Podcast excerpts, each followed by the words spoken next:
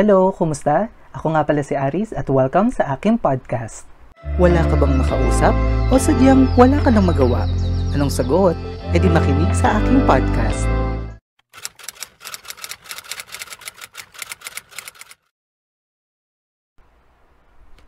Ayan, okay na. Hello, kumusta ulit? Di ba? Gulat kayo. Welcome nga pala sa ating kauna-unahang podcast.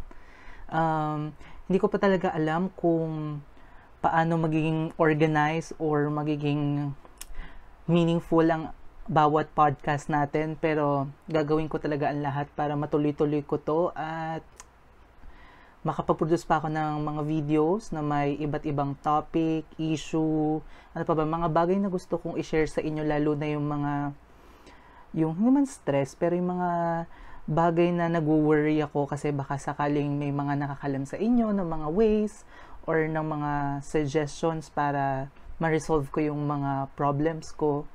Kasi syempre, no, um, may iba-iba tayong buhay pero yung mga problemang nararanasan natin ay iisa. Na-experience natin siya in different ways but, you know, yung mga problemang yon iisa lang yon like sa pamilya, sa kaibigan, sa pag-aaral, sa, sa iba't iba sa trabaho, yon Yun yung mga gusto kong mapag-usapan dito sa ating podcast. Pero dito sa ating kauna-unang podcast, since isa siyang very special podcast for me, it's my episode 1. So, pinag-isipan ko talaga. Sana ma-appreciate niyo siya. Pinag-isipan ko talaga kung anong klaseng topic yung or issue or hindi ko alam, basta topic siya. Topic na gusto kong pag-usapan. Okay? At nakita niyo naman siguro sa title ng podcast na ito, ito ay tungkol sa mga bakit, yung mga bakit natin. Yung bakit ganito, bakit uh, maliwanag ang buwan, bakit masakit magmahal, bakit bakit kulay brown ng red velvet cake, mga ganun.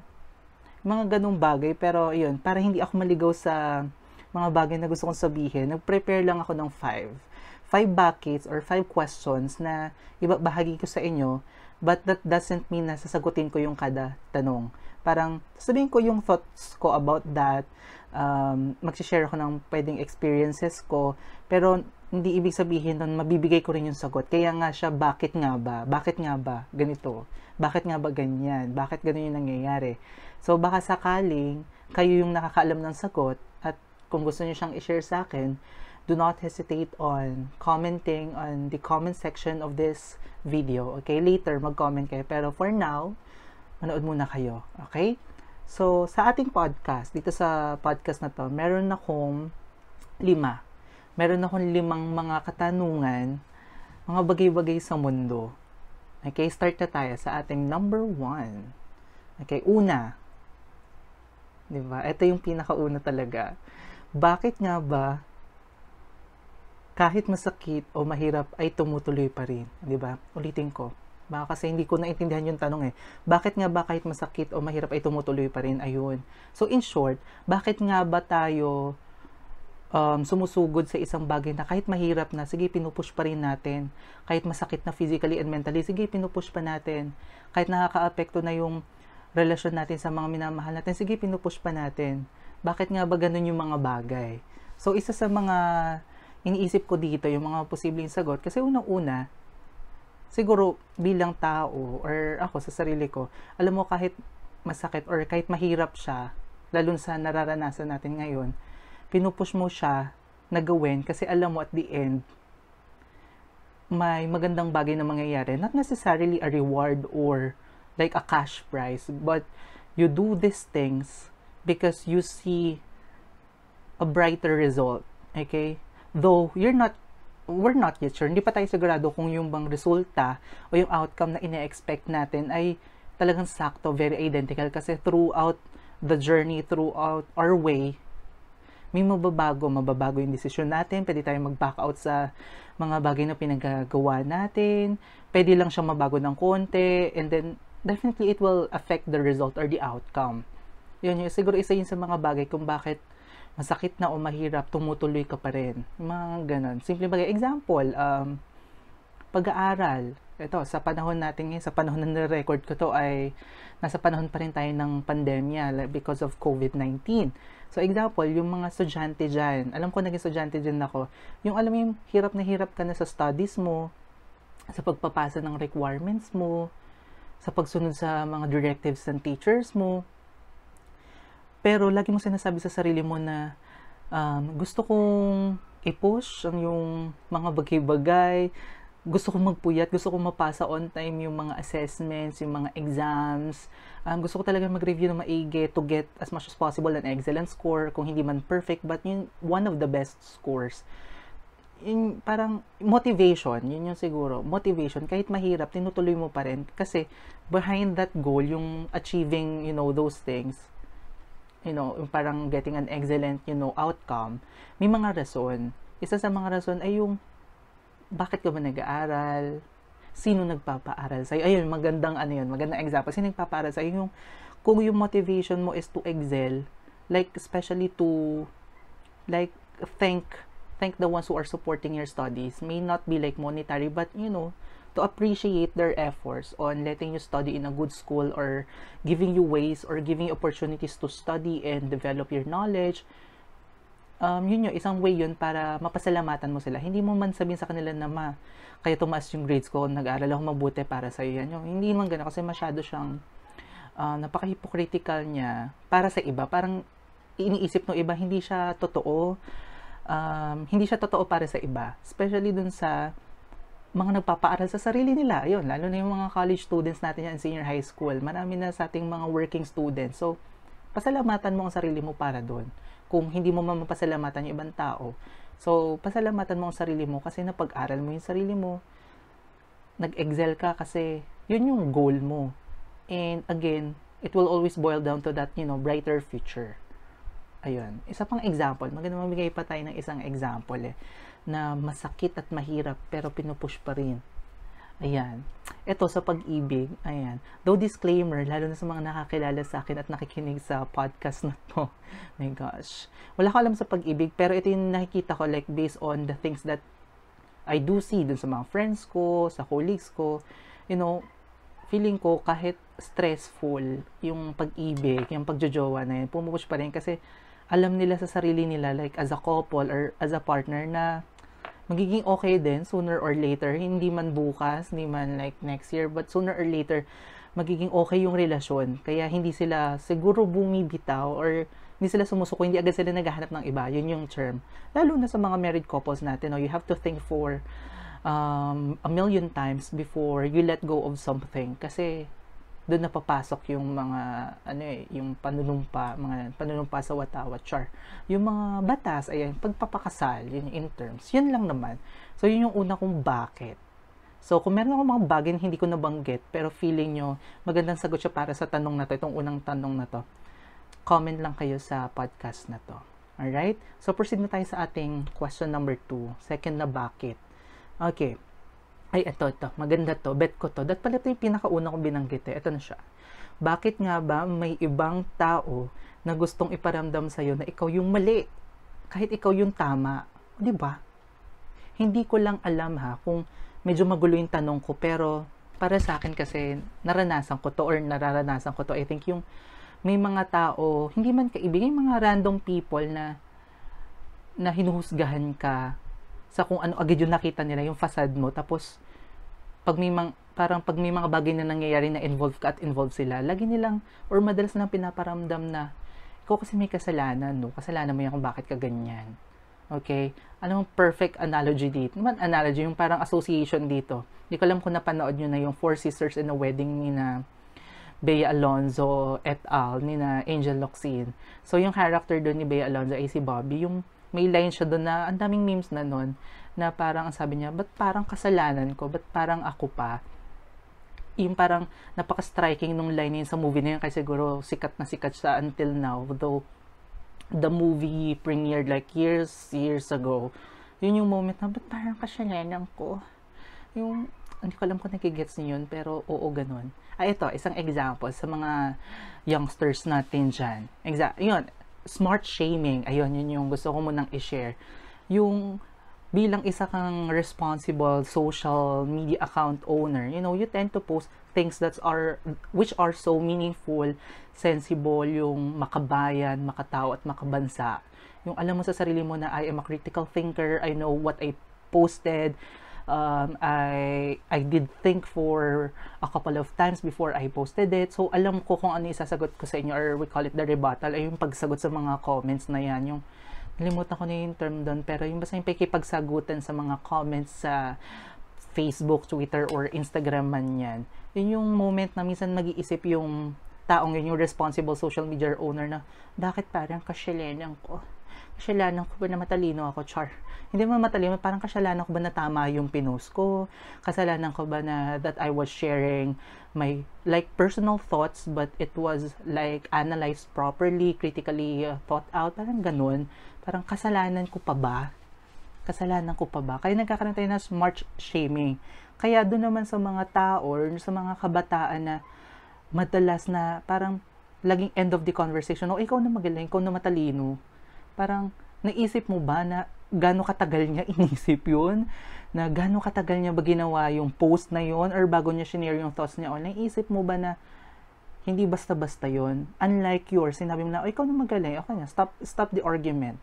Parang napaka-unfair, um, parang, basta hindi siya fair, hindi siya makatao, kasi ikaw bilang isang tao na nakikilaban doon sa tamang tao, dapat nag-iisip ka rin. Nag-iisip din tayo ng ways to reply or reply or response in in, not critical way but in a very um, humane, very sensible way kasi naiinis ako dun sa mga nawawala yung sense ng topic na lang sinasabi, ikaw na, ikaw na magaling, ikaw na maganda, ganda ka girl. Yung mga ganun tayong tao eh. So, iwasan natin yun. Kaya nga nandyan yung mga matatalinong tao na yan. Nandyan yung mga, yung mala, mga, per, mga parang mga philosopher, parang mga ganun yung dating na kasi, nagko-contribute sila sa body of knowledge, o taray, body of knowledge, hindi, nagko-contribute sila sa mga magagandang bagay online. It uh, those people guide us on what to believe and what not to believe online. Okay? Uh, maganda yon Maganda na may presence sila. Kaya, huwag kayong mahihiya kung mababago yung mga decision nyo. Kung babaguhin yung decision nyo from like being pro bad things, naging anti bad things na kayo. Ayoko magbanggit kasi baka mamaya ma-watch list tayo, char. Ayun. Yung parang mga ganun, yung baguhin yung decision nyo, okay lang yun. At some point, may mga taong sasabihin sa'yo na, ano ba yung balimbing ka? No, wag mo nang pansinin yun kasi the more you change your mind, the more you change your decision because you have seen more like uh, valid things, sensible, critical things, the better, di ba? Kaya araw-araw, pwede magbago yung decision mo sa buhay. Yung, ngayon, gusto mo tong bagay na to, pero bukas nakita mo may mas maganda, mas may sensible, mas practical, mas humane, baguhin mo, huwag kang mahihiya. Kaya nga, nandyan ng online world, you share your thoughts and those thoughts might help other people to change their mind and change their lives. O, diba? Ang taray. Yun lang naman. Ano pa? Another example dito sa mga, yung mga taong mahilig manisi, taong mahilig magsabi ng mga bagay na feeling mo ikaw yung mali. Um, halimbawa sa pagkakaibigan, halimbawa, yung si, itong kaibigan si friend number one or si friend A, nagsasabi siya ng mga stress niya sa buhay. Tapos ito naman si friend B, syempre, para naman mapakita niya yung presence or ma-validate yung conversation. Hindi mo siya basta makikinig, yung para makikinig siya na, oh, okay, you, you'll get through with that problem, you get through with that stress, pero gusto mo, ito, baka may, uh, baka gusto mong sundin itong mga suggestion ko, like number one, number two, number three, yung alam mo yung pagkaka-deliver naman ni friend B or friend number two ng mga suggestions niya, napaka friendly, napaka polite naman, yung parang hindi ka pinipwersa na, hoy friend A, sundin mo to kasi alam mo naman na experience ko na yun. No, hindi ganun kasi hindi rin naman tama yun. You see friend binandun siya as a listener pero like to engage with the conversation. Maganda yung may pag-uusap ka to ng pagbibigay ng mga suggestion or advice. Kaya nga lang, marami sa atin yung kapag nabigyan ng advice, laging sinasabi, hindi mo alam yung nararamdaman ko. Masakit yung nararamdaman ko, mas masakit sa nararamdaman mo sa dati mong jowa. Char. Parang gano'n, parang, para saan pa yung presence ng friend B mo? Like, parang kasalanan ko. Parang kasalanan pa nun ni friend B. Kaya anong nangyayari tuloy? Kapag may mga ganyan, lagi na tuloy sinasabi ni friend B, hihingi ka ng advice sa akin, naku, wag na, sasayang lang ako ng laway, basta kung anong gusto mo, sundin mo, bahala ka kung masaktan ka o hindi. So, yung substance ng friendship, yung substance ng conversation, nawawala kasi alam na alam na agad nung listener, yung friend mo na listener na, na oh my God, hindi naman niya susundin yung suggestion ko. Alam na alam ko nakarakas niya, alam ko galawan niya, naku, ayoko na magsalita. O, diba? Apektuhan na yung friendship kasi kung magkaibigan talaga kayo, si friend B, yung friend na yon talagang he or she will really slap you onto your face kung ano dapat talaga ang gawin mo na makakabuti sa'yo. Pero again, babalik at babalik tayo dun sa personal mong decision. Anyway, yun lang. Yan, proceed na tayo dito sa ating third question. Ito, third question na. Ayan, bakit nga ba nasa harap na ang sagot pero naghahanap pa rin ng iba? Di ba? Di ba? Hindi to agad love life ha. Ayan. Bakit nga ba ganun? Bakit nga ba na, ayan na yung sagot, tapos iisipin mo, ah, baka may meron pang iba, hanap tayo ng ibang sagot. Yung alam mo parang exam, para siyang board exam na, ito yung tanong, nung inaral mo siya, nung nagre-review ka before the board exam, alam mo isa lang yung sagot. Pero pagdating na questions dun sa board exam, tapos sasabihin sa question, parang sa question, parang choose the best answer. Like from the term best.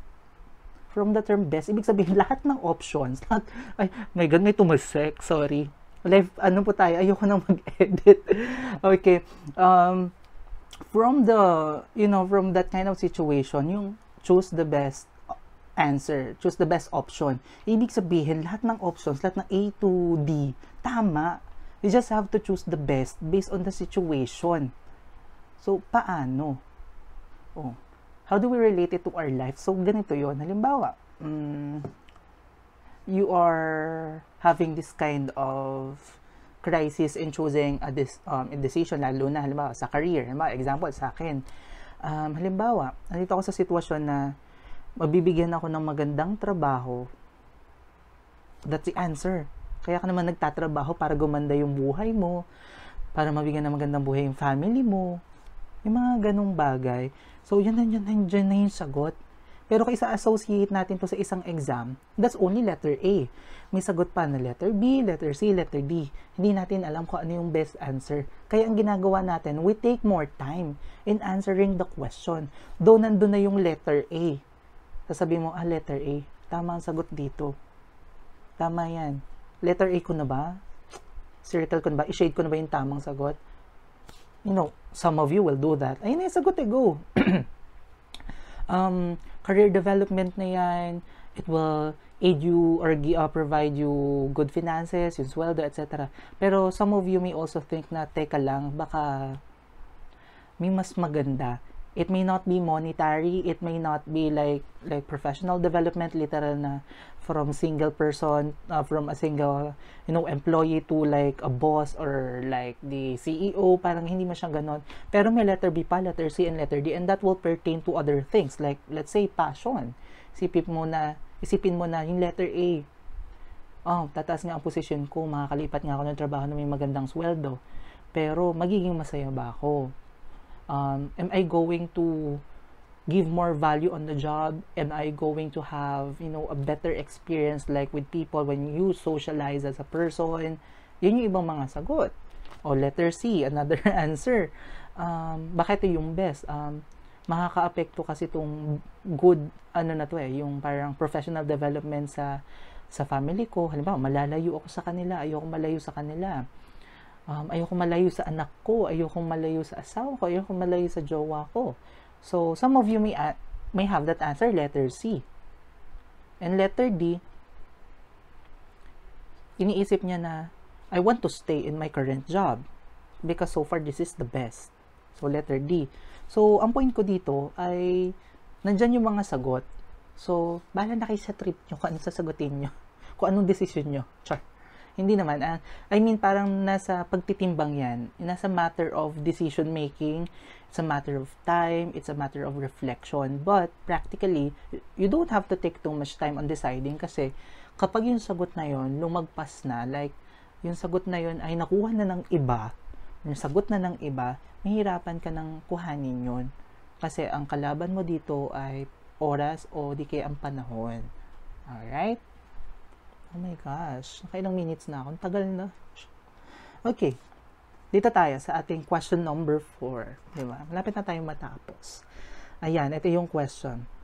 Bakit nga ba mahirap sundin ang madadaling bagay pero mas ginagawa ang mahirap at ipinagbabawal na teknik. Char, hindi, mga bagay na ipinagbabawal. Bakit nga ba? Takang-taka talaga ako. Kahit naman ako minsan, may mga bagay akong nagagawa na hindi naman siya pinagbabawal. Like, yung mahirap siya, pero yung pa yung ginagawa ko kaysa sundin na lang yung mas madali. Ano nga ba yung reason? Sorry. Ano ba yung reason kung bakit ganon? Minsan, yung iba, gusto nila i-challenge yung sarili nila na ano ba yung magiging outcome kapag mas pinili ko yung mahirap o pinagbabawal? Anong mangyayari sa buhay ko kapag yung pinili ko? Baka mas maging masaya ba ako? Mas mag-enjoy ba ako? Mas mag-benefit ba ako doon sa pinagbabawal at mahirap na bagay na yon? Or kung susundin mo yung bagay na tama or yung mas madali, mas may value ba? mag enjoy ba ako? Ganun din, same thing. Example, eto, doon tayo sa pinaka, um, tawag dito, sa pinaka basic, pagsunod ng batas. Ayan, ba, alam nyo naman na itong podcast na to ay currently um, done or recorded during the COVID-19 pandemic. Ngayon yun. Nangyayari ngayon yun. Okay? Example, um, yung Ayan, pagsusuot ng face masks, saka ng face shield. ba? Alam ko na may kipagtalo kayo na wala pang, hindi ko alam ma'am, not sure, pero sa pagkakaalam ko, laging sinasabi sa TV na wala pa naman scientific basis ang pagsusuot ng face shield in relation to the transmission of the virus. So, kahit dilat na dilat ka basta ka-face mask ka, mababaan siya sa magka-COVID ka. Kaya yung iba, imbes na ginagawa nilang facial, ginagawa nilang sun visor or cap yung kanilang facial. Mas nakaangat lang siya, no? Every time na nasa public places, nasa grocery, nasa loob ng uh, public transport, yung jeep, tricycle, yung mga ganung bagay. Yung sa face mask, no question. Sige, lahat tayo naka-face mask. Pero yung iba lagi sinasabi na ayoko mag-face shield kasi uh, nalalabuan ako, hindi ko makita yung mga nakikita ko sa daan, ang labon, sakit sa ulo. Ayun, sige, naunawaan natin yun. Pero, yung protocol ay isuot ang face shield kasi whatever happens, posibleng makatulong yun para mabawasan yung transmission ng COVID-19 alam ko na mahirap siya, pero kung pakiramdam nyo na maaaksidente kayo kasi nalalabuan kayo sa face shield nyo, iangat nyo lang saglit for a while and then tumawid kayo or dumaan kayo sa dapat nyo daanan and then, then you put it down afterwards. Ang nangyayari kasi, ang naging result kasi kapag yung mga bagang, bagay na ito nangyayari, like if we tend to um, disobey this on these simple things, you know, it's really simple, it's really easy to follow. Naapektuhan yung, yung parang trabaho ng ibang mga tao o yung mga tao, yung iba napaparanoid kasi baka mahawa sila ng COVID-19, yung iba naman, yung, yung parang imbes na maubos yung oras nila sa paninitan nila, 'di ba may iba sana silang bagay na ginawa. Ay ayun yung mga tawag, yung mga security officers natin lalo na sa mga mall. Alam mo yung one time pumunta ako sa isang mall dyan sa mall malapit sa amin na imbis na ang ginagawa ng security is to do surveillance ay tingnan nila kung baka may, may mga bomb threats or baka may magpasaway, may magingay, may mag-create ng chaos, yung alam mo yung imbis na mag-check na lang ng bag, para nangyayari may megaphone pa nag-iikot pa sila para silang principal, para silang yung nakikita mo sa school na suot ang ID, isuot ang ID, pag hindi suot ang ID for sanction, first warning. Parang ganun sila, parang pag hindi nyo, pakibaba po ma'am yung face shield, pakibaba po sir, parang it really takes time for them to remind everyone, you know, instead of them doing those things, those silly things, yung nakakaubos ng oras. Diba? Sumunod tayo. Kasi kahit anong mangyari naman, once we follow it and we prevent the transmission of the virus, diba? Tapos, pagtapos na yung virus, bala ka na kung saan mo dalahin yung face shield mo, kung anong gusto mong gawin dyan lagay mo siya sa ulo mo. Di ba? Yung isa sa mga simpleng bagay na nagtataka ako kung bakit hindi masunod. Ayan, isa yan. Isa yan sa pinagtataka ko. Bukod sa pinakaunang question.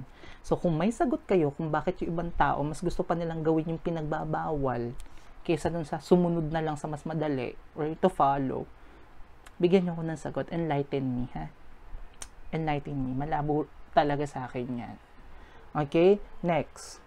Ay, hindi pa pala next. May mga gusto pa akong ichika dito sa mga mahirap sundin na madadaling bagay pero mas ginagawa ang mahirap at pinagbabawal. Example, pagiging tao. Yung pagiging tao mo. Gets nyo ba yun? Una-una sa lahat, parang, parang maging isa kang mabuting mamamayan, ang gawin mo lang, mag-aral ka, kung gusto mag-aral, magtrabaho ka, kumita ka ng pera, pero, dapat, sana, yung pagtatrabaho mo, yung pag-aaral mo ay malinis. Lalo na sa trabaho natin alam mo, maraming may hirap na Pilipino, maraming may hirap na tao sa mundo na, ano yun, they tend to work harder in the hardest way they can, but they still earn, you know, a little amount of money. And unlike those people who tend to, you know, do simple things, you know, like company things, government things, char, mga ganun, parang, and then in a snap, okay, I got something in my paycheck, I got something in my account, yung mga ganung bagay na hindi ko sinasabing korupsyon ang pinag-uusapan natin dito. Char. Gusto ko lang sabihin na pag ginagawa mo ba yung bagay na to, ito ba yung parte ng mga bagay na dapat sinusunod o ito yung bagay na ginagawa mo kahit pinagbabawal na siya. Yun lang naman, yun yung isa sa mga bagay na nagtataka ako kung bakit trip na trip nilang gawin ng mga illegal na bagay Okay, literal na illegal ha, base sa ating batas. Pero yung mga pinagbabawal na technique, alam nyo na yon bahala kayo sa buhay nyo kanong gusto nyo. Okay, last. Before I sum up things, or bago tayo matapos. Aray, kung sakit yun na naumpog yung tuhod ko. Last one, ayan. Bakit nga ba mas lumalala ang ating sitwasyon? Take it generally or literally based on our current experience. Bakit nga ba? Okay, doon tayo sa general before yung sa ating sitwasyon ngayong panahon ng pandemya. You know, yung mga bagay ay lumalala kasi pinalalala natin. Pinalalala natin yung mga bagay. Ha? Tandaan nyo, kapag may ginawa kayong mali, pag may ginawa tayong immoral, um, pag may ginawa tayong illegal, yung mga droga na yung mga corruption na yan, mas lumalala yung mga bagay. It's either people will get mad at you you know because you you are doing those things or people will just follow what you do. Kasi nakikita nila na ah ba't ganito? To illegal naman ginagawa nito pero nagiging successful. Ang daming pera ang daming bayan ang daming sasakyan. So mas pinalalala nyo yung sitwasyon if you keep in not encouraging but if you keep showing these people that good things will happen if you do bad things. And what I am pertaining about those good things ay yung something like physical, like monetary, yung something that will um, satisfy or will help your physiological needs. Yun yung ibig sabihin ko na lalala talaga yung um, sitwasyon natin kung patuloy natin na pinapakita sa kanila yung mga maling bagay. Maling bagay na sa tingin nyo tama kasi kumikita kayo ng pera, yung mayaman kayo, nagkakanegosyo kayo. So, yun yung point ko. Ako naman ay, I don't want to be like, like to be like a prophet. Ayoko maging propeta. Like what I said, I would just like to share my thoughts about these questions. Itong mga tanong na to, parang may mga sagot ako right now, yung mga na-share ko, may mga thoughts ako about it, but I don't really know how to deal with those things, these things rather, kapag naharap ulit ako sa mga tanong na to, hindi ko alam kung kung susuko na lang ba ako, gagawin ko na lang ba yung maling bagay para lang mas matapos, mas convenient. You know, you can get you know, money or like you can get fame in a quicker way. 'Di ba? Yun yung isa sa mga worries ko when I ask myself about this before I started, you know, having this podcast. So, kung may mga gusto kayong sagot, isagot sa aking mga chika, i-comment nyo lang yan sa ating podcast. At kung nairita kayo sa pinagagawa ko ngayong episode na to sa ating unang episode ng ating podcast, comment din kayo. Huwag kayong mag-alala. Magre-reply ako, noted yan. Okay? So, ano pa ba? Wala na akong gustong sabihin and all I have to um, share to you is more things. More things in the future and para matupad yan, don't forget to like, subscribe to my channel and feel free to comment in this video para malaman ko kung ano pa ang gusto nyong mapag-usapan natin. Salamat!